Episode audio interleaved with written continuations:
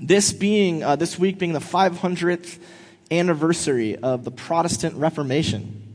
Do you know that? 500 years ago, 1517, uh, Martin Luther inaugurated uh, the Protestant, Revol- uh, Protestant Reformation uh, on October 31st. Uh, so we, we celebrate Halloween, but it's actually also, and perhaps more importantly, um, the moment that the Protestant Reformation began. I don't know if you're uh, like me, but boy, I feel like we could use another Reformation and, and quickly. Um, I, I sense, and, and it could, I could be wrong, but, but maybe you've sensed it too. I sense uh, a, a, lethargy in the church, uh, not at Coast, but um, broadly in the Western church. I, I, sense a kind of cultural drift that's happening. I sense uh, a, a, sense in which uh, the church is either like kind of just sort of over here and the culture is off doing its own thing. Interestingly, when the Protestant Reformation happened, uh, when the church uh, split and reformed and all of that, uh, the culture came with it. It was, a, it was a tremendous religious revival in especially Northern Europe. Germany, um, the Nordic countries, other places. And boy, I feel like I sense that we could really use that right now. I, I don't know if you pay attention to the news, but I mean, every day it's like, it's crazy what, what goes on in, in our government, our media, um, Hollywood, all these places. I keep looking and, and, and just being honestly dispirited, really hurt. Like, what's going on with this place? What's going on in Western civilization? But I do believe that God is real. I believe that God can do things. I believe that God could make something happen. I believe He could light a fire. And I'm, and if you're like me, you want to know what do we got to do right now to be a part of that?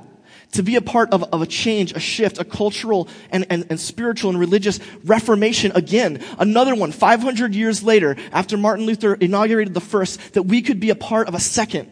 It could happen here in this place, in our families, amongst us. That it could spread from here that there's other places, perhaps, uh, outside of Orange County, other churches and other communities that could be involved in this, and that if we all were, were doing it, this together, that suddenly God might light a spark, the Spirit might move powerfully and, and, and change the, the, the rot and change the drift.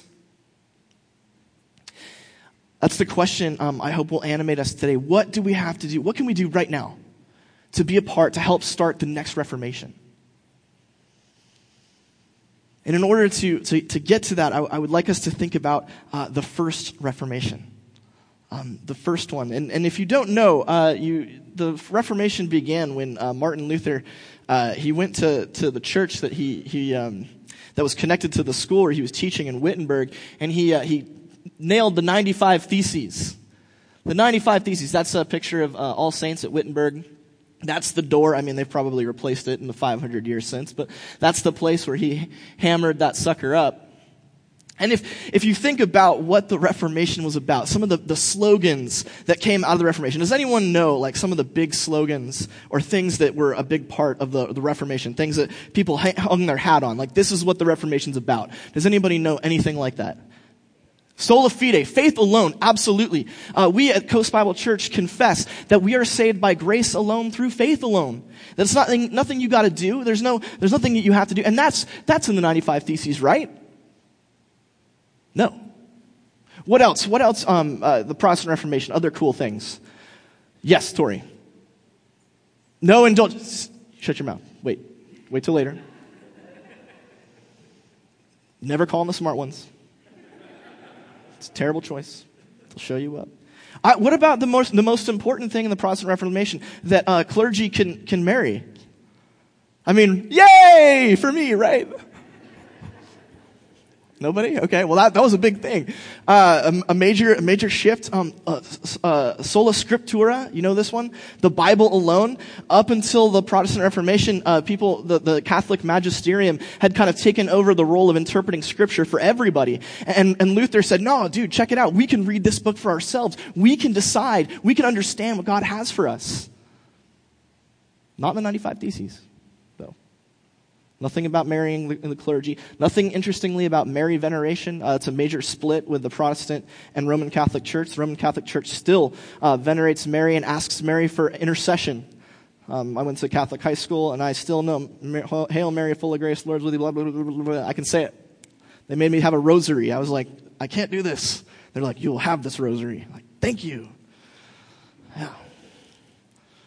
Um, all these tremendous changes that took place in the Reformation, and not one of them, not one of them is, has anything to do with how it started. Uh, just to show you, I, um, I think I've got uh, some, some quotes here.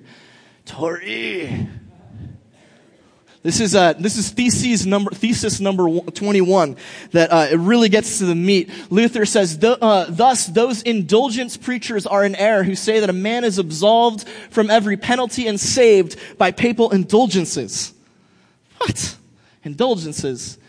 Yeah, if you don't know, indul- uh, we got a picture here of, uh, of Tetzel. This was the guy who um, Luther was really mad at.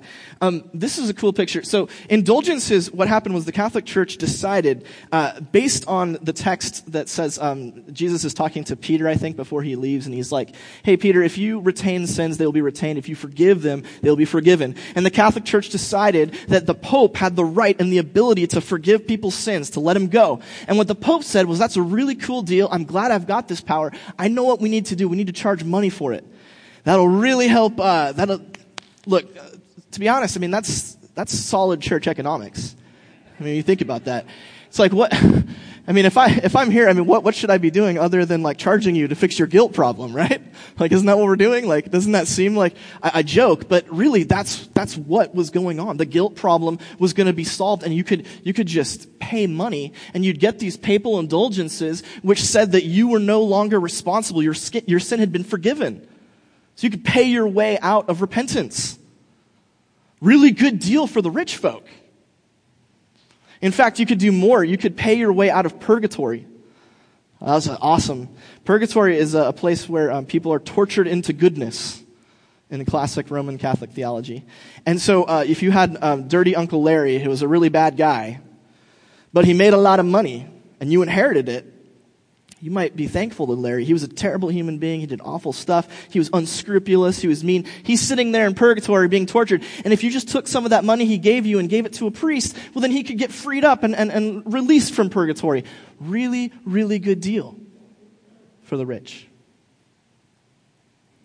Notice um, in the picture, uh, the first off, there's that big treasure box where people are that's where they're going to put their money. And not only that, but all the people in line, notice uh, what's interesting about them. None of them are in peasants' rags, right? This is a time uh, when you talk about economic inequality. Uh, 16th century Germany was about as uh, much further than anything we've experienced. Um, and, and, the people who are, are there who are getting indulgences are wealthy people. They have nice clothes and they've got caps and, and, and boots. There's nobody in there who's wearing, you know, third, threadbare, thrifty stuff. And, and Luther says this in uh, the 45th uh, thesis. He says, Christians are to be taught that he who sees a needy man and passes him by, yet gives his money for indulgences, does not buy papal indulgences, but God's wrath. What Luther had experienced, what he'd seen in the streets, is he'd seen wealthy people hoarding their money so that there's beggars, people starving, and they would hoard it and keep from giving to charity because they need to save up to make sure they could pay for their sins, for their indulgences. And, and so what Luther saw was, was the, the poor um, of, of, the, of the area were, were being passed over, um, and yet the church was being enriched, and the priests were living the high life, and the wealthy uh, were really enjoying themselves. And Luther's like, hey, does this seem like anything Jesus was about? He publishes the 95 Theses. He's like, he's like, hey, uh, take a look. This is completely nuts. This is completely upside down. This makes no sense.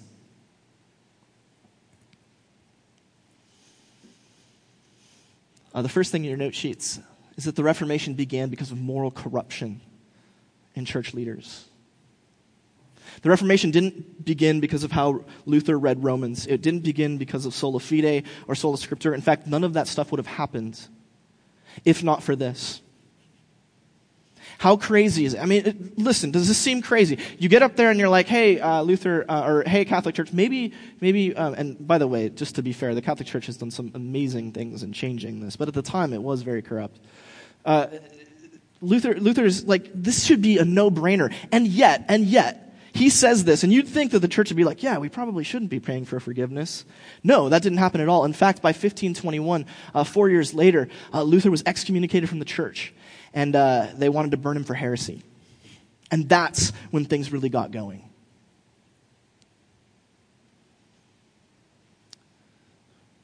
With that in mind, uh, I'd like to take a look at our text today. This is Matthew 7, 1 to 5. Don't judge so that you won't be judged. I, have translated this to get really, like, this is the, it's actually very close to the, the, the, Greek text, but it's designed to really hit home to, if you were sitting there uh, listening to Jesus, this is how this would sound to you. Um, and so, forgive me if it doesn't sound like some traditional translations. Don't judge so that you won't be judged. You will be judged the same way you judge others. Whatever you deal out will be dealt out to you. How is it that you see the speck in your brother's eye but don't notice the two by four in your own? How can you say to your brother, let me get that speck out of your eye when look, there's a two by four in your eye? You phony, you fake, you hypocrite. First take the two by four out of your eye and then you'll see clearly enough to take the speck out of your brother's eye. That first part, don't judge that gets wielded quite a bit these days. It's like, yo, you can't judge me, man. Don't judge me. You know, we're, we're living in a culture where it's like it's wrong to do any judging. If you're doing any judging, you're a bad person. If you look at the text, though, really what's going on is Jesus is actually pointing out a kind of cycle that we get into. Anytime that we're in a community of people, right? Anytime there's a community of people, like a church or a government or a town or what, or even a family, what happens is people very quickly sort themselves into a pecking order, right? and everybody kind of knows, oh, this is the person who's at the top, this is the person who's at the bottom, right? Or at least they, I think, you know, we all tend to think that we're at the top of the heap. Um, we're maybe not, but when we are, when we feel like we are, we tend to look around and we say, man, this place would be a whole lot better if everyone were just like me. And I feel like the reason your guys' lives are terrible is that you haven't figured things out the way I've figured them out, right? I, look, you know, I wake up at five in the morning. I go to work, I crank it out, I make a bunch of money, um, I, you know, I, I'm nice to my, my, my wife and my kids. I, I've got it figured out. You, you're, you're, you're lazy and you don't know how to treat your wife right, and you see how this works. If you were living like me, then your life would be good too. And so, why can't you just figure that out? Well, what Jesus says is, He says, when you start living that way, when you start holding people um, to your own standards, and what interesting thing that happens is that the people that you're judging, A, they know that you're judging them, and B, they're like, yeah, you're not that great. You're not that cool. In fact, yeah, I might be like not waking up at five in the morning or whatever, like every day like you do, but man, I sure am nice to people, and I'm certainly not obsessed with money like you are you greedy jerk. And you're like, wake up earlier and work harder and make more money. And they're like, why are you so obsessed with cash, son? Like if you if you start living more like me, then maybe maybe you would be uh, more people would like you, and you wouldn't be so high and mighty all the time. What happens is you start to judge them by your standards, and guess what? They do the same thing. They judge you by their standards. This is the second thing in your note sheet. When that happens, you are always found wanting. There's a cycle of judgment and, and, and that, that, that, goes on where the people at the top, and you can see this is exactly what Luther was experiencing. The priests were like, man, especially the, the wealthy people who could afford indulgences were like, get off your butt, get to work. This at the time was the beginning really of, of uh, the middle class was starting to was about to happen. It was kind of forming, um, especially in Germany. And so there's these wealthy merchants who are like, like, why can't you get your act together? And the poor people are like, you don't know me, man. And why are you so obsessed with cash all the time? And there's a cycle of judgment and judging that goes on. It's not that they're going to hold you to your standard because guess what? By your own standard, you're kind of a decent human being. Isn't that cool how our standards work? Have you ever noticed this? The standards that you set for yourself, when you follow them, you kind of like, oh, I'm not that bad. I'm great. It's when we start to live by other people's standards that we don't quite measure up. And then the text, Jesus says, He says, How is it that you see the speck in your brother's eye but don't notice the two by four in your own? I say two by four, it's cheeky, I know, but it really is. I mean, this is the word that was used. Jesus was a carpenter, and he's using the word for, hey, a plank that you would use to build something. It really, they didn't have two by fours, of course, but they did have large planks you build buildings with. And this is what he's talking about. Come here. Come here, you dirty dog. I missed you. I'm going to take my glasses off because otherwise this won't work.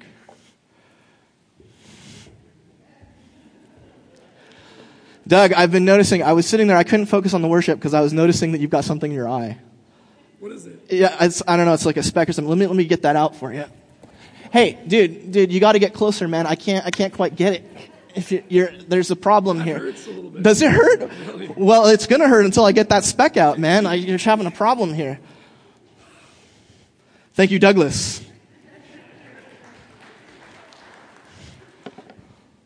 Do you notice um, what's going on there? Jesus is being cheeky, but he's bringing something out. When you're um, when you when you've got a problem, when you're not living up to a standard, when there's something that's wrong with you, when when you start to impose that on other people, you hurt them. You're not helping them at all. In fact, what happens is not only do you start to hurt them, you lose all credibility in their eyes. They say, dude, I have no time for you because what you're doing is ridiculous and I, I'm sick of being oppressed by you and your holiness and whatever it is you think you've got figured out. It's smacking me in the face.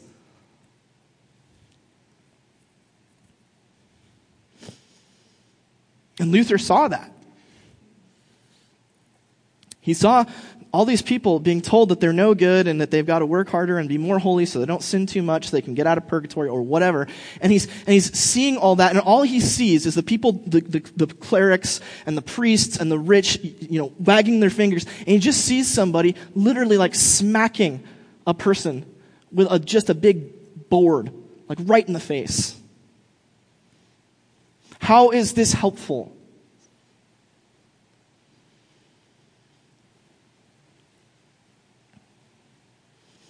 And think about that. Think about what it would be like, right? I mean, to, to, to see somebody who's acting like that towards you, and maybe you've actually experienced this, the last thing you're going to do is take anything they say seriously. Even if you do have a speck or something in your eye, the last thing you're going to want to do is fix it.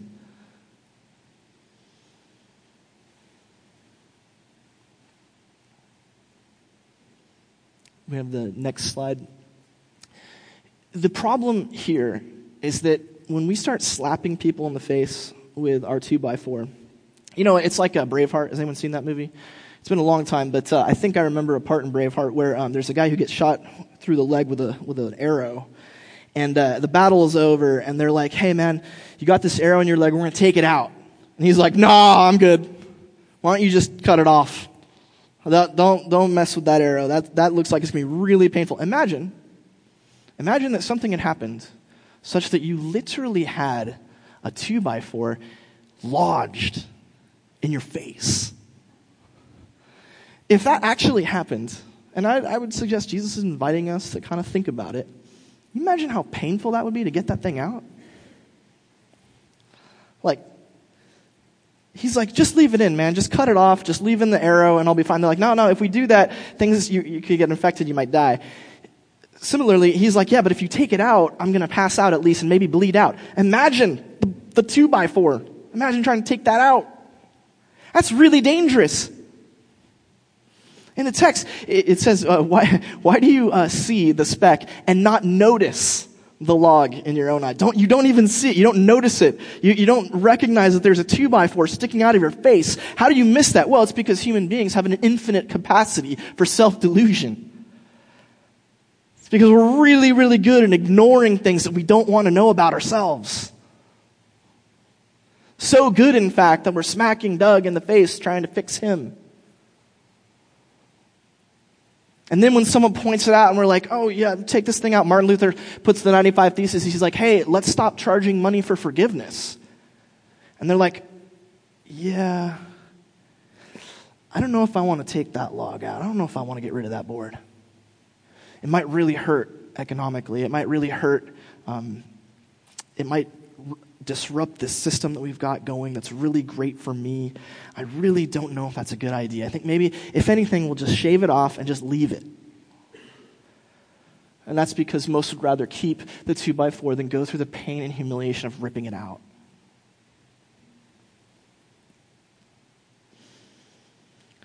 Luther was 33 when he um, posted the 95 Theses. You know, he was hot, he was under the collar, but it's funny, you can, as you're reading it, you, you, you recognize he's getting angrier and angrier the farther he goes. He starts out, he's like, hey, repentance should be free. You should just have to change your heart. And by the end, he's like, what is going on? We need to stop this. He's getting so mad. And he thinks it's a no-brainer, right? It should be a no-brainer. It, this, this should be the simplest thing, but it turns out when you start to like, when you start to recognize what's going on and you start to think about taking that log out, it, you recognize how painful it's going to be, how it's going to disrupt everything. And you're like, nah, I better leave it in because if, because if I try to take this out, I might die. I might lose everything I've got. You like that show Fixer Upper? no spoken like a true man. Yeah, see, this is the same house, right? And I love this. I love this transformation. Part of it is they just, you know, they just cut the trees away. That's a huge deal. Get rid of those trees so you can see how awesome the house is. But then they add in the windows, fresh coat of paint. I mean, that's glorious. I got an interior one that I really like. Oh, yeah. That was your house. Don't you love the couch is just sitting there? Like, was that how we were living? like, let's, let's have a nice evening on the couch, honey. uh, and then, and then you can see that, like, they, uh, they knocked it back. This is a show, it's on HGTV. Um, when, when I used to let my wife control the television, we had to watch it a lot. Um, uh, but it got me thinking. It got me thinking. Um, I, have been thinking a lot about this Reformation and this this uh, two by four thing. Thinking, how do how do you get to the point where you're ready to like get a full blown renovation in your home? I mean, the last thing I would want would be to have a project like that begin. Like, just imagine the the the stress and like. has anyone ever done a home renovation project? I mean, and you're still like, how are you still married? Like, that's amazing. I can't believe that people do that. But listen to what Jesus says. He, he, um, he says, You phony, first take the two by four out of your eye, and then you'll see clearly enough to take the speck out of your brother's eye. It's like, okay, let's just get to the point where we're willing to just try and get it out. This to me is sort of like when you finally acknowledge there's something wrong with your home. The honeydew list has gotten so long, you're like, oh, all right, I, by the way, just plug for Tom. Uh, I changed the windshield wipers on Aaron's car yesterday. Thank you. Yeah, real, real great moment in manhood. It's cool. It's really cool. Mm-hmm. Let's just imagine. So I don't. Obviously, I have no experience with this, but um, I, have I've noticed that in my parents' home, whenever major renovations take place, it always begins because there's like a little leak in the bathroom, and uh, and they're like, "Oh, we got to check out that leak." And so the plumber comes out and he's like, "Oh yeah, that's a slab leak. Don't worry, we're gonna get fixed." And he like drills down. I don't know what a slab leak is, but I imagine it's terrible. He like drills down. He's like, "Oh, bad news! Your entire foundation has been rotted to the core." We're just going to have to burn this thing down and rebuild it. Sorry. You're like, hey, AAA. So, bad news. Um, this is covered, right? It's like you start, you start with this little thing that seems like a no-brainer, seems like it should be easy to fix, uh, and then as you start to, as you start to deal with it, you realize, no, that's actually a two by four in your eye, and really what it's going to take to fix this is like a complete and total revamping of everything. It starts out, oh, just a little trickle then it's a slab leak, then it's, oh, the foundation's rotted. You, oh yeah, we can just get that, that two by four out. Oh wait, no, it's like actually impact, impacting your eye, your brain, uh, your skull, and we're gonna have to have major surgery in order to get this thing out without killing you.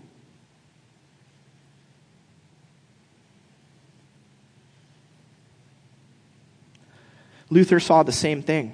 He thought it was a little leak. Hey, we're abusing the poor. And then he started to get into it, started to think about it. What is it going to do? What do we, what do we got to do to change this? And suddenly he realized that, wow, the reason that the poor is being, are being abused is because there's a confusion about what repentance is. There's a confusion about what forgiveness is. There's a confusion about what sin is, what human beings are, what salvation is. There's a confusion about what the scriptures say. There is a confusion, a deep, rotting confusion all throughout the church. And that's why the culture is falling apart. I'm wondering if the same thing hasn't happened in the West, in North America specifically, in our churches. If something similar is going on where there's a deeply rooted problem, and if we just started tugging at the right threads, we'd be like, oh my gosh, everything underneath is in trouble. And if we really want to see a change, it's gonna, we're gonna have to do some serious digging, some major surgery. Not easy to get that thing out. Um, the next thing on your note sheets is that I think the church is a fixer upper. And I think the next Reformation will begin with basic repairs. I think that there's a corruption very, very deep in the church. And I'm not exactly sure what it is. I, I, have a few suggestions we'll talk about in a second of places, threads we can start to pull. But my, my, my, my sense is, my sense is that the reason that the culture seems to be so far gone, the reason that families seem to be disintegrating, the reason that there's this massive cultural divide, I believe that there's something deeply wrong with the church. And I believe the next Reformation is needed. And in order to do that, we need to notice the big two by four and then start the hard work of trying to get it out.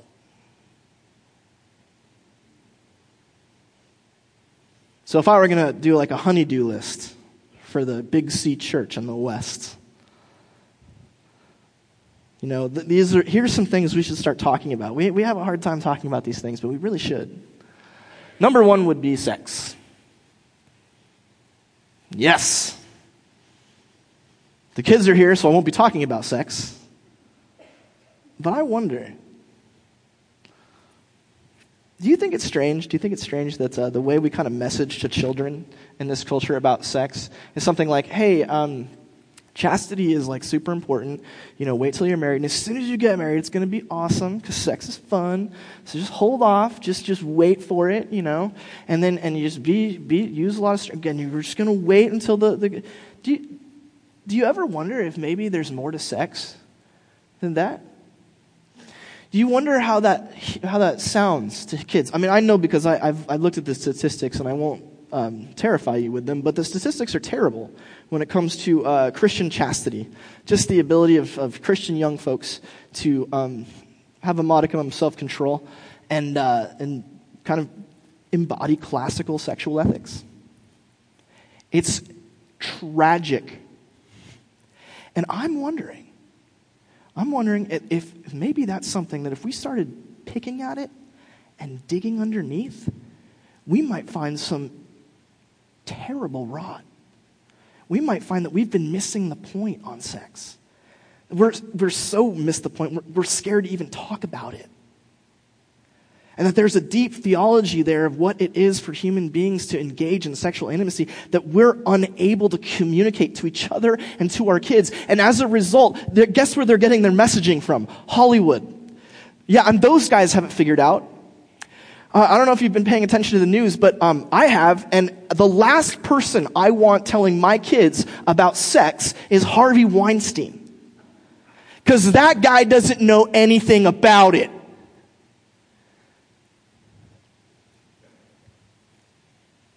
What about orthodoxy and ecumenism? One of the sad things about uh, the Reformation is that it began this massive splintering of the church to the point that um, we're fighting constantly amongst ourselves. This church is better than that church. You guys have this right. You guys have that wrong. And, and I don't want to suggest that orthodoxy is not important. It is. We've got to stick to the, and there's all these churches who are like, let's just jettison, you know, classical Christian teaching about, amongst other things, sex and money and the divinity of Jesus Christ. Throw it all out. Who cares? We just want to be, you know, relevant. No, that's awful. So we've got, on that, on one side, we've got a, part of the church that wants to just uh, assimilate, so we're no different than the culture at all. And then on the other side, we have a church that says, if it's not my way, it's the highway. There's no room for disagreement. And if you're not on board, your church is fake and you need to get out of there. I wonder what that looks like to the culture at large when they see us doing that stuff, when we don't even have the courage to stick to our guns on the essentials, and then we fight amongst ourselves constantly and shoot each other in the face. I wonder what happens when we start tugging on that thread and wonder if maybe there's a rot beneath. Number three, numbers and influence. I, this is important to talk about because you know that I've been messaging like we, I really want to see us grow. I do. I, do. I, I want to see our church grow. Um, and, and the primary reason for that is because I believe we've got something here that is really special. And I want to see that spread. But one of the things that stri- uh, strikes me about our culture at large is that, that numbers seem to become like this, this, um, this cipher for influence and for power. It's like, oh, you know, if you've got Christian Disneyland going on, then, then you're the guy and you've got it all figured out and that must be the right thing because where all the people are, that's where, the, that's where they've got it, right? I mean, that's, that's, that's it. And so we, there, there's, there's movements in the church to just whatever we gotta do to pack the pews. I'm sorry, we don't do pews anymore. They're modular seating, um, which I'm in favor of, by the way. And I know the Glenn's mad about it and we're not ever gonna do it, but if we did, that's what I would, I would favor. Studies, I'm just, I'm just saying, like, like, think about that. It's like, it's like, oh, well, the whole point is just to get a whole bunch of people together and then everyone will know we're serious. Really? I wonder, gosh, I wonder if the culture looks at that and like, wait, how, how is that different from like, you know, Disney? They seem to want to pack the park too. Just something to think about. Scratch it. I don't know. These, these are just suggestions. Number four, the Bible. One of the things I've noticed is that there's increasing pressure on churches to stop teaching the Bible. Because the Bible, it's true, can be very boring. You know, you get to like Lamech, son of Hashaphath, son of Squirtly Doodloo. You know, yeah, I get that. That's a little hard to hard to write a sermon about that. I get it.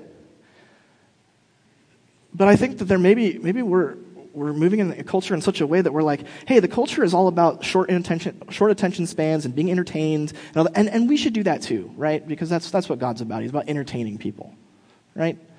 Um, or, or maybe the culture is looking at us and being like, you don't even take your own book seriously. If you guys really believed that, you'd be willing to spend time with it. You'd be willing to try and understand it. But it turns out that ears like to be tickled. And let it never be said that I'm not like, I, I am trying to make it relevant and interesting. I don't want to, I don't want to put you to sleep.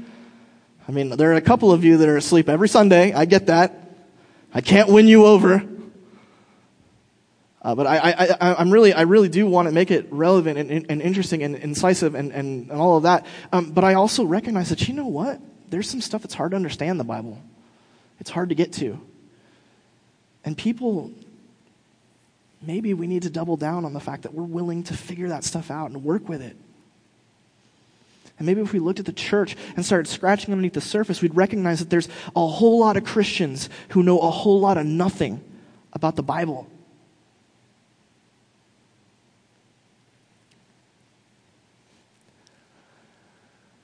The bottom line is this. Uh, I have number five here. Number five is question mark. I don't know. I don't even know if those four are right. Those are just some things that I think about. What I do know and what I'm, I'm convinced of, based on uh, what Luther experienced and what Jesus teaches, is that Reformation starts with repair. It starts at home, it starts in house. And I would like us as a congregation to be thinking about what are the repairs that we've got to make. And if we begin making those, those repairs together in our own families, in our own community, then, and maybe if other uh, communities are doing the same thing, then maybe there will be a trickle from the bottom up effect, a, a kind of a grassroots thing that can, that can really make an impact on the culture. Well, people will look at, look at us and be like, yeah, this is really serious. They really are willing to do hard things to help those fatherless kids in Haiti.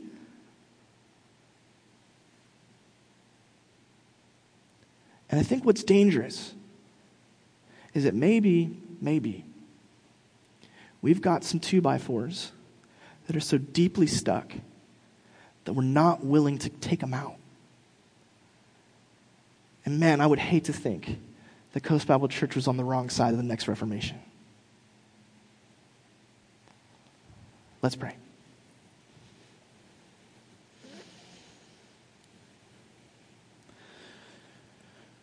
Gracious God and Father, we thank you. Um, thank you for the legacy of the Reformation. Um, drawing the church, the whole church, back to Scripture, back to faith. Drawing the church back to its, its fundamentals, its basics.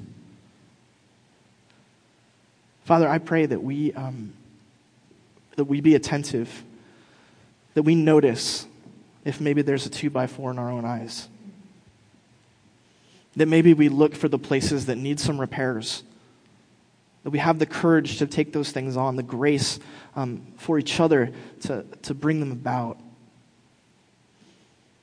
God, I ask for you to send your spirit to the church in the West, the church in North America, the church in Orange County, the church here at Coast, and stir up those deep repairs that lead to big renovations that can change the culture, that can give hope to a place that's increasingly lost. God, thank you for these people. Thank you for their hearts and their love for you and their desire to see your kingdom, to see your name glorified, your kingdom expand. In Jesus' name we pray. Amen.